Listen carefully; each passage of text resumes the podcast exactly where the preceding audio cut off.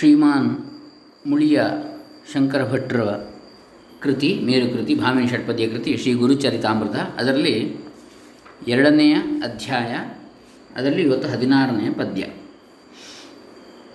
ಓಂ ಶ್ರೀ ಗುರುಭ್ಯೋ ನಮಃ. ಹರಿ ಓಂ ಶ್ರೀ ಗಣೇಶಾಯ ನಮಃ. ಡಾಕ್ಟರ್ ಕೃಷ್ಣಮೂರ್ತಿ ಶಾಸ್ತ್ರಿ, ತಂಬೆ ಪುಣಚ, ಬಂಟ್ವಾಳ ತಾಲೂಕು ದಕ್ಷಿಣ ಕನ್ನಡ ಜಿಲ್ಲೆ ಕರ್ನಾಟಕ, ಭಾರತ. ಗುರುಚರಿತಾಮೃತ ಇದರಲ್ಲಿ ಎರಡನೇ ಅಧ್ಯಾಯದ ಹದಿನಾರನೆಯ ಪದ್ಯ.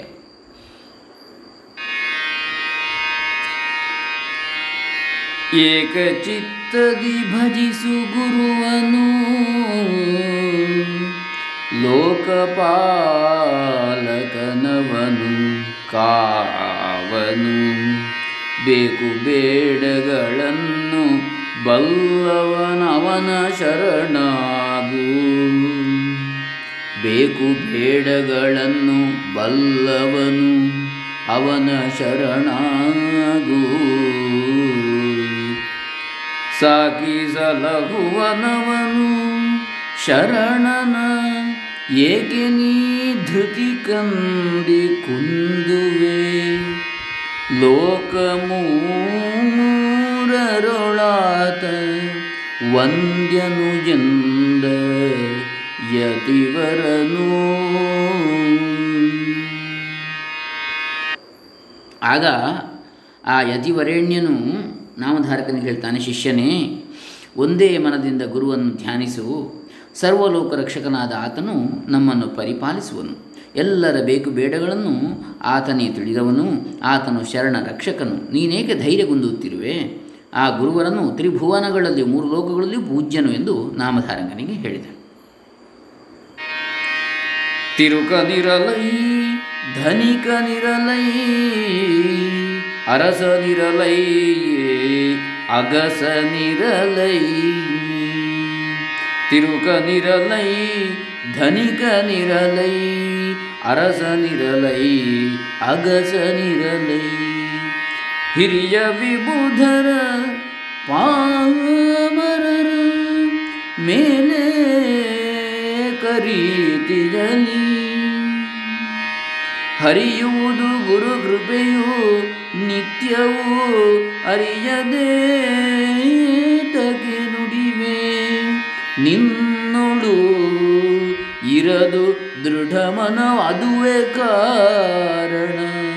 ಬಾಳ ಬವಣೆಯಲಿ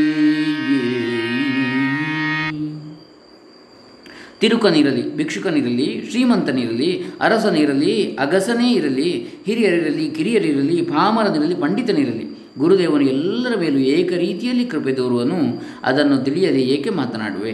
ಬದುಕಿನ ಕಷ್ಟದಲ್ಲಿ ಸ್ಥಿರಚಿತ್ತವಿರಬೇಕು ಎಂದು ನಾಮಧಾರಕನಿಗೆ ಯತಿವರನ್ನು ಗುರುವಿನ ಹಿರಿಮೆಯನ್ನು ಪೇಳಿದೆ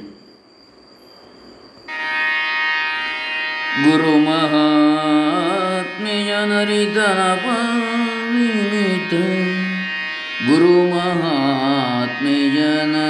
ಮಹಾತ್ಮೆಯನರಿತ ಪರಿಮಿತ. ಹರುಷದಿಂದಲಿ ಗುರು ಮಹಾತ್ಮೆಯನು ಅರಿತು ಅಪರಿಮಿತ ಹರುಷದಿಂದಲಿ ನಾಮಧಾರಕ. ಒರೆದನಾಯತಿವರೆಗೆ ಒರೆದನಾಯತಿವರೆಗೆ ಇಂದಿನ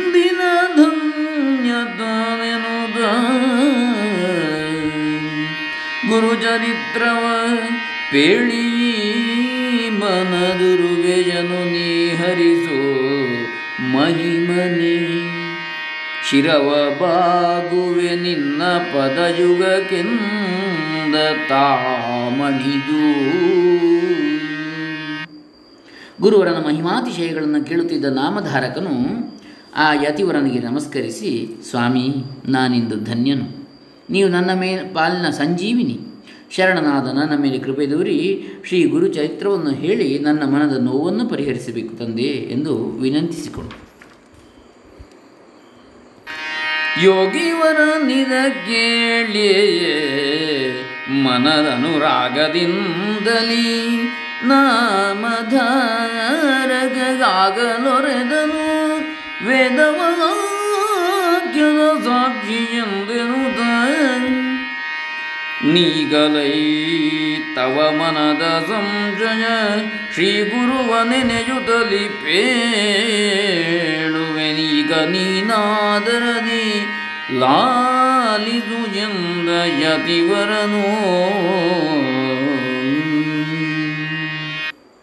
ಆ ಯೋಗ ನಿಧಿಯು ನಾಮಧಾರಕನ ಮಾತುಗಳನ್ನು ಕೇಳಿ ಹರ್ಷಗೊಂಡು, ಎಲೆ ಶಿಷ್ಯನೇ, ವೇದವಾಕ್ಯಗಳ ಆಧಾರದಂತೆ ನೀನು ವಿಚಾರವನ್ನು ಸ್ಪ ನಾನು ವಿಚಾರವನ್ನು ಸ್ಪಷ್ಟಪಡಿಸ್ತೇನೆ. ನಿನ್ನ ಮನದಲ್ಲಿ ಮನೆ ಮಾಡಿದ ಸಂಶಯಗಳೆಲ್ಲ ದೂರವಾಗಲಿ. ನೀನು ಶುದ್ಧ ಮನಸ್ಸಿನಿಂದ ಆಲಿಸು. ಶ್ರವಣ ಮಾಡು ಅಂತೇಳಿ ನೋಡಿದ ಗುರುವರ.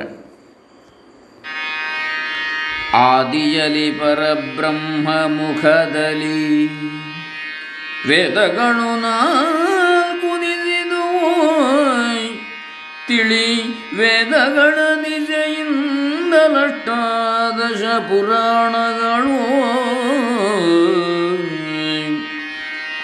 ಆದು ಅವುಗಳ ಜನವಾಣಿಯ ಕೋದ ವೈವರ್ತಕ ಪುರಾಣವು ಸಾಧು ಸಂದ ಸಕಲ ಭುವನಾರಾಧ್ಯವಾಗಿಹುದು.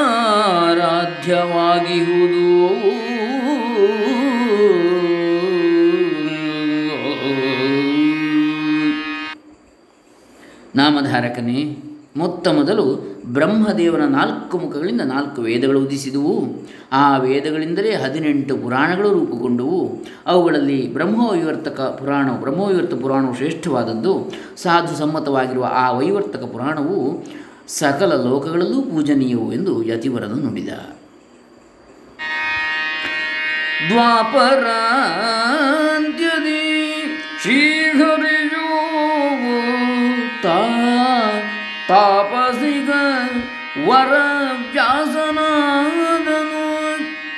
ಆ ಪುರಾಣಗಳಿಂಗೆ ಸೂತ್ರವ ಭಾಷ್ಯಗಳ ರಚಿಸಿ. ಶ್ರೀಪತಿಯುತಾನುರಿಯೇ ಋಷಿಗಳು ಆ ಪರಂತಪನೊಡನೆ ಘನಗುಣ ತಾಪಸೋತ್ತಮರೆಲ್ಲ ಕೇಳ್ದುದ ಪೇಳ್ವೆನಾ ನಿನಗೆ.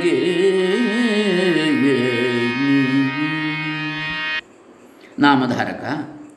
ವೈವರ್ತಕ ಪುರಾಣದಲ್ಲಿ ಉಲ್ಲೇಖವಾಗಿರುವಂತೆ ಭಗವಾನ್ ಶ್ರೀಮನ್ನಾರಾಯಣನು ದ್ವಾಪರದ ಕೊನೆಯಲ್ಲಿ ವ್ಯಾಸನಾಗಿ ಅವತರಿಸಿದ, ದ್ವಾಪರ ಯುಗದ ಕೊನೆಗೆ. ಆ ವ್ಯಾಸರೇ ಆ ಪುರಾಣಗಳಿಗೆ ಸೂತ್ರ, ಭಾಷ್ಯಗಳನ್ನು ಬರೆದರು. ಅವರಿಂದ ಬ್ರಹ್ಮವಾಕ್ಯಗಳು ಜಗತ್ತಿಗೆ ಹರಡಿದವು. ಅನಂತರ ವ್ಯಾಸರಿಂದ ಅವರ ಶಿಷ್ಯರೆಲ್ಲ ಅರಿತುಕೊಂಡರು, ಆ ಕಥೆಯನ್ನೇ ನಿನಗೆ ಹೇಳ್ತೇನೆ, ಕೇಳು ಎಂದು ಸಿದ್ಧಮುನಿಯು ಹೇಳತೊಡಗಿದ. ಕಲಿಯುತ ಬಂದೊಮ್ಮೆ ಬೊಮ್ಮಗೆ ಉಲಿದ ಗುರು ಮಹಿಮೆಯನು ಪೇಡೊಡೆ ಎಲೆಲೆ ನಾಮಾಂಕಿತನೆ ವಿಧಿ ಕಲಿಗಂದು ನುಡಿದುದನು.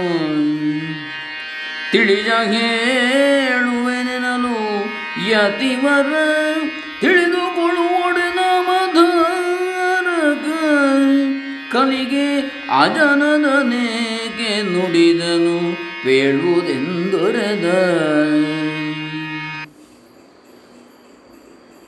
ನಾಮಧಾರಕ, ಒಮ್ಮೆ ಕಲಿ, ಯಾರು? ಕಲಿಪುರುಷ, ಕಲಿಯುಗದ ಪುರುಷ, ಕಲಿಯು ಚತುರ್ಮುಖ ಬ್ರಹ್ಮನಲ್ಲಿ ಗುರುಮಹಿಮೆಯನ್ನು ಹೇಳುವಂತೆ ವಿಜ್ಞಾಪಿಸಿದ.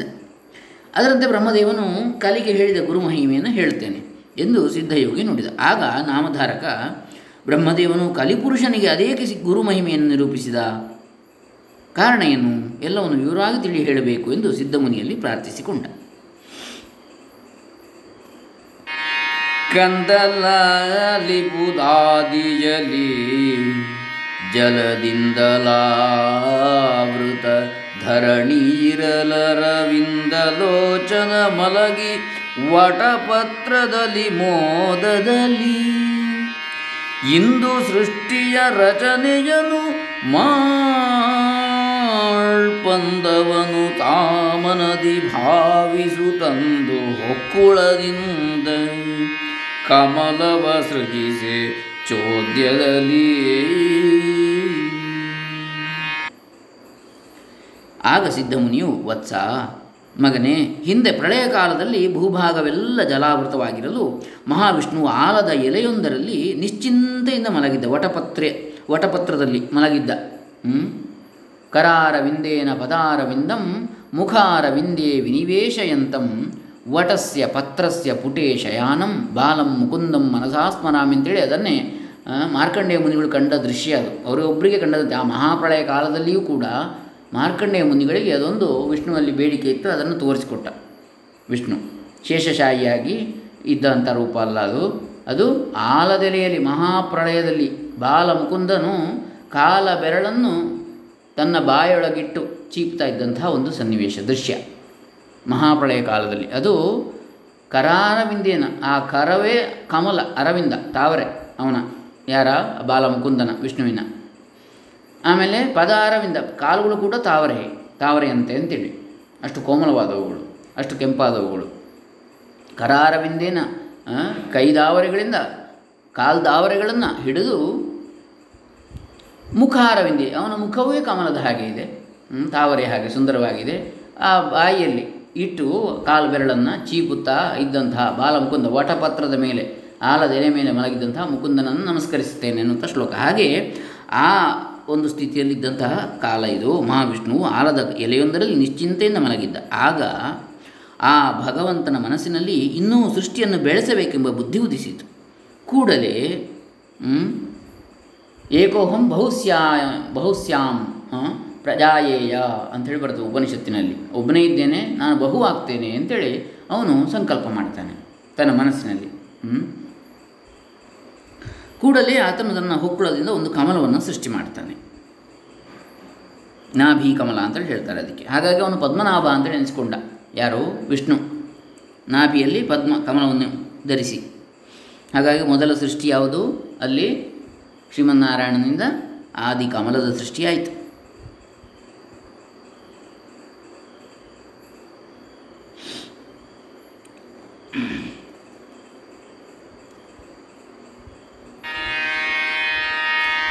ಉದಿಸಿದನು ಕಮಲದಲ್ಲಿ ಬೊಮ್ಮನು ಮುದದಿನ ಅದರ ದೆಸೆಯಿಂದಾಯ್ತು ನಾಲ್ಮೊಗವಾತನಿಗೆ ಜವದಿ ಮದದ ಲುಬ್ಬಿದ ನಾಗನ ವಿಧಿ ಪದುಮಲೋಚನ ದೃಷ್ಟಿ ಹರಿಸಿ. ವಿಧಿಸಿದನು ನೀನೆನ್ನ ಸೇವಿಸುಯೇನು? ನೀನೆನ್ನ ಸೇವಿಸು ಎನ್ನುತ್ತಲಾಗ ವಿಧಿಗೆ.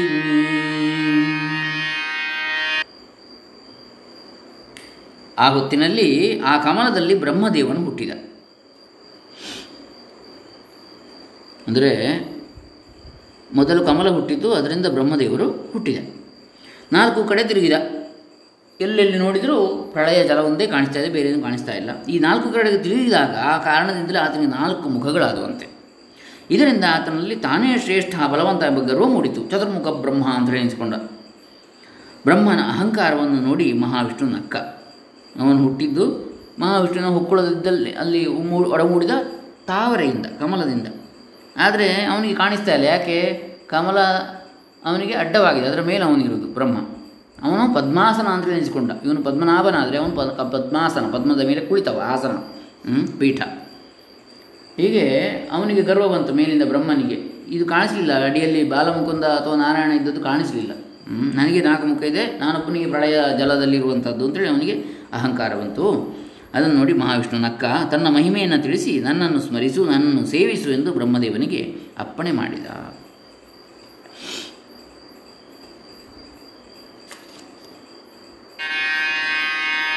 ಸೃಜಿಸು ಸೃಷ್ಟಿಯ ನೆನಲು, ವಿಷ್ಣು ಅಜನು ನುಡಿದನು ಅಜ್ಞನಿಗೇನ ಸೃಜಿಪ ಕಜ್ಜ ವಿಧಾನವನು ನಾನರಿಯೇ ನೀದಯದಿ ನಿಜದಿ ಸುಜ್ಞಾನವನು ಕರುಣಿಸೆ, ಭುಜಗ ಜಯನನೆ ನಿನ್ನನೇ ಮನೆ. ಸೃಜಿಪೆ ಸೃಷ್ಟಿಯನೆಂದು ಮಣಿಯುದ ನುಡಿದನನು ನಯದಿ. ಬ್ರಹ್ಮದೇವನು ವಿಷ್ಣುವನ್ನು ಸ್ತುತಿ ಮಾಡತೊಡಗಿದೆ. ಹಲವು ಕಾಲ ಸಂದಿತು ಅನಂತರ ಶ್ರೀಹರಿ ಬ್ರಹ್ಮದೇವನಿಗೆ ಸೃಷ್ಟಿ ರಚನೆಗೆ ಅಪ್ಪಣೆ ಕೊಟ್ಟ. ಆಗ ಬ್ರಹ್ಮದೇವನು, ಜನಕ, ತಮ್ಮ ನಿರೂಪವು ಗಹನವಾದುದು ಸೃಷ್ಟಿಯ ರಚನೆಯ ವಿಚಾರದಲ್ಲಿ ನಾನು ಅಜ್ಞನು. ನೀನು ಸುಜ್ಞಾನವನ್ನು ಕರುಣಿಸಿದೆಯಾದರೆ ನಿನ್ನ ನಿಯಮದಂತೆ ಸೃಷ್ಟಿ ಕಾರ್ಯ ಮಾಡ್ತೇನೆ ಅಂತ ನಮಸ್ಕರಿಸಿ ನುಡಿದ ಬೊಮ್ಮನಾಡಿದ ನುಡಿಯನಾಲಿಸಿ ಕಮ್ಮಗೋಲನ ಪಿತನು. ಹರುಷದಿ ಹಮ್ಮು ತೊರೆಯೆಂದೆನುದ ನೀಡಿದ ನಾಲ್ಕು ವೇದಗಳ ಬೊಮ್ಮ ಕೊಳ್ಳಿದ ಇದರೊಳೆಲ್ಲವೂ ಹೊಮ್ಮಿಗುದು ನೀನಂಜದಿರುಗೋ. ಕೊಳ್ ನೆಮ್ಮದಿಯ ನೀನೊಂದು, ಕೈ ಘನ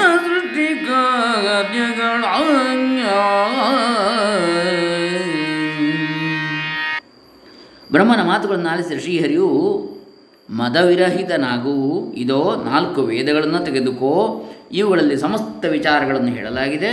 ಇದು ತಿಳಿವಿನ ಗನಿ ಇನ್ನು ನೆಮ್ಮದಿಯಿಂದ ಸೃಷ್ಟಿಯ ಕಾರ್ಯ ನಡೆಸು ಎಂದು ಅಪ್ಪಣೆ ಮಾಡಿ ಬ್ರಹ್ಮದೇವನಿಗೆ ಚತುರ್ವೇದಗಳನ್ನು ತನ್ನ ನಿಶ್ವಾಸ ರೂಪವಾಗಿ ಕರುಣಿಸಿದ. ಪರಮಾತ್ಮನ ನಿಶ್ವಾಸ, ಉಸಿರಿನಷ್ಟೇ ಸಹಜ, ಉಸಿರು ಹೊರಗೆ ಬಿಟ್ಟಾಗ ವೇದಗಳನ್ನು ಅವನಿಗೆ ಕೊಟ್ಟ, ಬ್ರಹ್ಮನಿಗೆ ಉಪದೇಶ ಮಾಡಿದ. ಆದಿನಾರಾಯಣನ ಮತದುಳು, ಸ್ವೇದ ಜಾಂಡಜ ಮೇಂಜರಾಯುಜ ಮೋದದಲ್ಲಿ ಉದ್ಭಿಜವನ ಜಿಸಿದನಜನು ಸೃಷ್ಟಿಯಲಿಗೆ ಆದುದೈ ಸ್ಥಾವರವು ಜಂಗಮವಾದುದೈ ಪರಿಪರಿಯ ಜೀವಿಗಳ್ ಆದುವೈ ಯಕ್ಷಾದಿ ಸಂತತಿ ನಿಮಿಷ ನಿಮಿಷದಲ್ಲಿ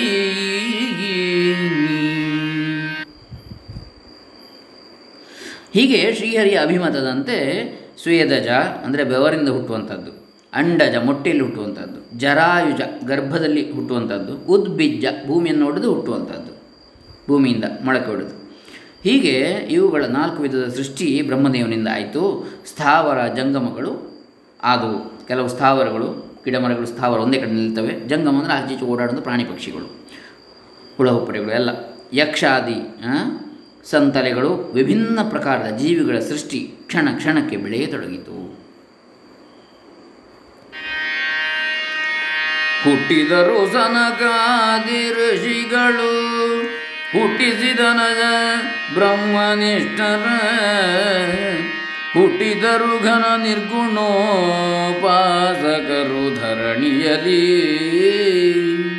ಪುಟ್ಟೆ ಸಗುಣೋಪಾಸಕರ ಗಣ. ಪುಟ್ಟಿದರು ದೇವಾದಿ ದೈತ್ಯರು ಸೃಷ್ಟಿಕಾರ್ಯದಿ ಬ್ರಹ್ಮ ತೋರಿದ ನಿಜ ಚಮತ್ಕೃತಿಯು ಸನಕಾದಿ ಋಷಿಗಳು ಹುಟ್ಟಿದರು. ಬ್ರಹ್ಮಮಾನಸ ಪುತ್ರರು, ಸನಕ, ಸನಂದನ, ಸನಾತನ, ಸನತ್ಕುಮಾರ. ಇವರು ವೈರಾಗ್ಯದ ಅಥವಾ ನಿವೃತ್ತಿ ಹಾದಿಯನ್ನು ತಳೆದರು. ಅನಂತರ ನಿರ್ಗುಣೋಪಾಸಕರಾದ ಬ್ರಹ್ಮನಿಷ್ಠರ ಜನ್ಮವಾಯಿತು ಜನ್ಮವಾಯಿತು. ಮರೀಚಿ ಮೊದಲಾದ ಸಗುಣೋಪಾಸಕರು ಜನ್ಮ ತಾಳಿದರು. ನಿರ್ಗುಣ ಉಪಾಸನೆ ಅಂದರೆ ನಿರಾಕಾರದ ಉಪಾಸನೆ. ಸಗುಣ ಉಪಾಸನೆ ಅಂದರೆ ಸಾಕಾರ, ಅಂದರೆ ಆಕಾರ ಇರುವಂಥ ದೇವರ ಉಪಾಸನೆ ಮಾಡತಕ್ಕಂಥದ್ದು. ದೇವದಾನವರ ದೇವರು ದಾ ದೇವತೆಗಳು ದಾನವರು, ಎಲ್ಲ ಜನನ ಆಯಿತು. ಹೀಗೆ ಬ್ರಹ್ಮದೇವನ ಸೃಷ್ಟಿ ಕಾರ್ಯ ರೋಚಕವೆನಿಸಿತು. ಅದು ಕಶ್ಯಪನಿಗೆ ದಿತಿಯಿಂದ ದೈತ್ಯರು, ದಾನವರು, ಧನುವಿನಿಂದ ದಾನವರು ಅದಿತಿಯಿಂದ ಆದಿತ್ಯರು ಅಂದರೆ ದೇವತೆಗಳು ಹೀಗೆಲ್ಲ ಹುಟ್ಟಿದರು. ಹೀಗೆ ಸೃಷ್ಟಿ ಬಹಳ ರೋಚಕವೆನಿಸಿತು, ಅದ್ಭುತವಾಯಿತು ಬ್ರಹ್ಮ ಸೃಷ್ಟಿ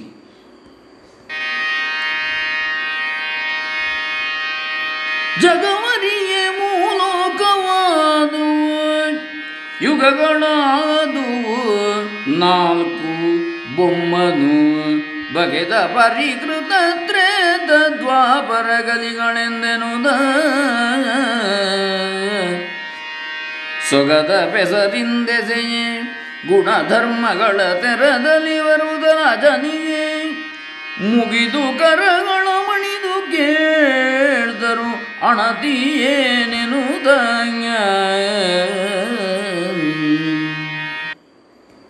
ಮೂರು ಲೋಕಗಳು ಬ್ರಹ್ಮದೇವನಿಂದ ಉತ್ಪನ್ನವಾದವು. ಯಾವುದೆಲ್ಲ?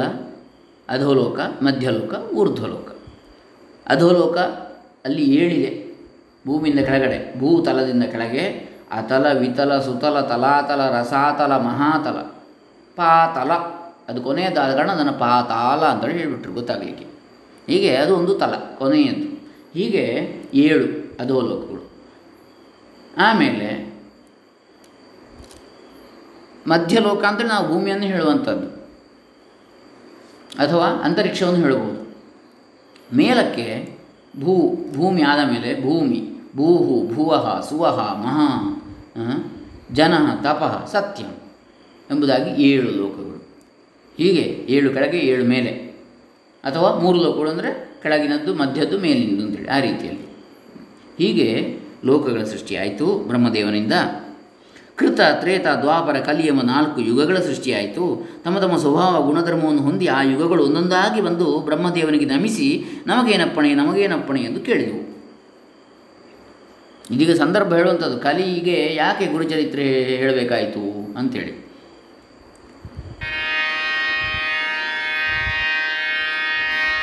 ಕೃತನೇ ಸಾತ್ವಿಕ ಲಕ್ಷಣಾನ್ವಿತನ ಅತಿವಿರಕ್ತನೆ ಸತ್ಯಶೀಲನೆ, ಅತಿಶಯದ ಬುಧ ಜನ್ನಿವಾರವನಾಂತ ಗುಣನಿಧಿ ಮತಿಯುತನೆ ರುದ್ರಾಕ್ಷಿಧಾರಿಯೇ, ಚತುರಮತಿ ಕೆಲ ಕಾಲ ನೀನ ಕ್ಷಿತಿಯೊಳಗೆ ನೆಲೆಯಿರ್ದು ಪಿಂತಿರುಗೆನು ತಲಜ ನುಡಿದ. ಬ್ರಹ್ಮದೇವನು ಕೃತಯುಗವನ್ನು ಉದ್ದೇಶಿಸಿ ಸಾತ್ವಿಕ ಲಕ್ಷಣವುಳ್ಳವನೇ, ಸತ್ಯಶೀಲನೇ, ವಿರಕ್ತ ಸ್ವಭಾವದವನೇ, ವಿದ್ವಾಂಸನೇ, ಯಜ್ಞೋಪವಿತಧಾರಿಯೇ, ಗುಣವಂತನೇ, ಮತಿವಂತನೇ, ರುದ್ರಾಕ್ಷಿಧಾರಿಯೇ, ನೀನು ಭೂಲೋಕಕ್ಕೆ ತೆರಳಿ ಕೆಲ ಕಾಲ ಅಲ್ಲಿದ್ದು ಹಿಂತಿರುಗು ಅಂತೇಳಿ ಅಪ್ಪಣೆ ಮಾಡ್ತಾನೆ. ಇನ್ನು ಮುಂದಿನ ಭಾಗವನ್ನು ನಾವು ಈಗಾಗಲೇ ಇಪ್ಪತ್ತೆರಡು ನಿಮಿಷ ಆಯಿತು. ಮುಂದಿನ ಭಾಗವನ್ನು ನಾವು ಮುಂದಿನ ಹಂತದಲ್ಲಿ ನೋಡೋಣ. ಇನ್ನು ಕೃತ ಆಯಿತು, ತ್ರೇತ, ಹೀಗೆ. ತ್ರೇತಾಯುಗದ ಪುರುಷ, ದ್ವಾಪರಯುಗದ ಪುರುಷ, ಕಲಿಯುಗದ ಪುರುಷ ಅಂತ ಬರ್ತಾರೆ. ಹಾಗೆ ಕತೆ ಮುಂದೆ ಹೋಗುವಂಥದ್ದು. ಅಂದರೆ ಆಗ ಕಲಿಗೆ ಗುರು ಮಹಿಮೆಯನ್ನು ಹೇಳ್ತಕ್ಕಂಥ ಸಂದರ್ಭ ಬರ್ತದೆ. ಈಗ ಇಲ್ಲಿಗೆ ಮೂವತ್ತು ಪದ್ಯಗಳಾಯಿತು. ಹದಿನೈದು ಪದ್ಯಗಳಿಂದ, ಅಂದರೆ ಹದಿನಾರನೇ ಪದ್ಯದೊಳಗೆ ಮೂವತ್ತರವರೆಗೆ ಆಯಿತು ಎರಡನೇ ಅಧ್ಯಾಯದಲ್ಲಿ. ಹರೇ ರಾಮ, ಶ್ರೀ ಸದ್ಗುರು ಚರಣಾರ್ಪಿತಮಸ್ತು, ದತ್ತಾತ್ರೇಯ ಅರ್ಪಿತಮಸ್ತು. ಓಂ ತತ್ಸತ್ ಶ್ರೀಕೃಷ್ಣಾರ್ಪಣಮಸ್ತು.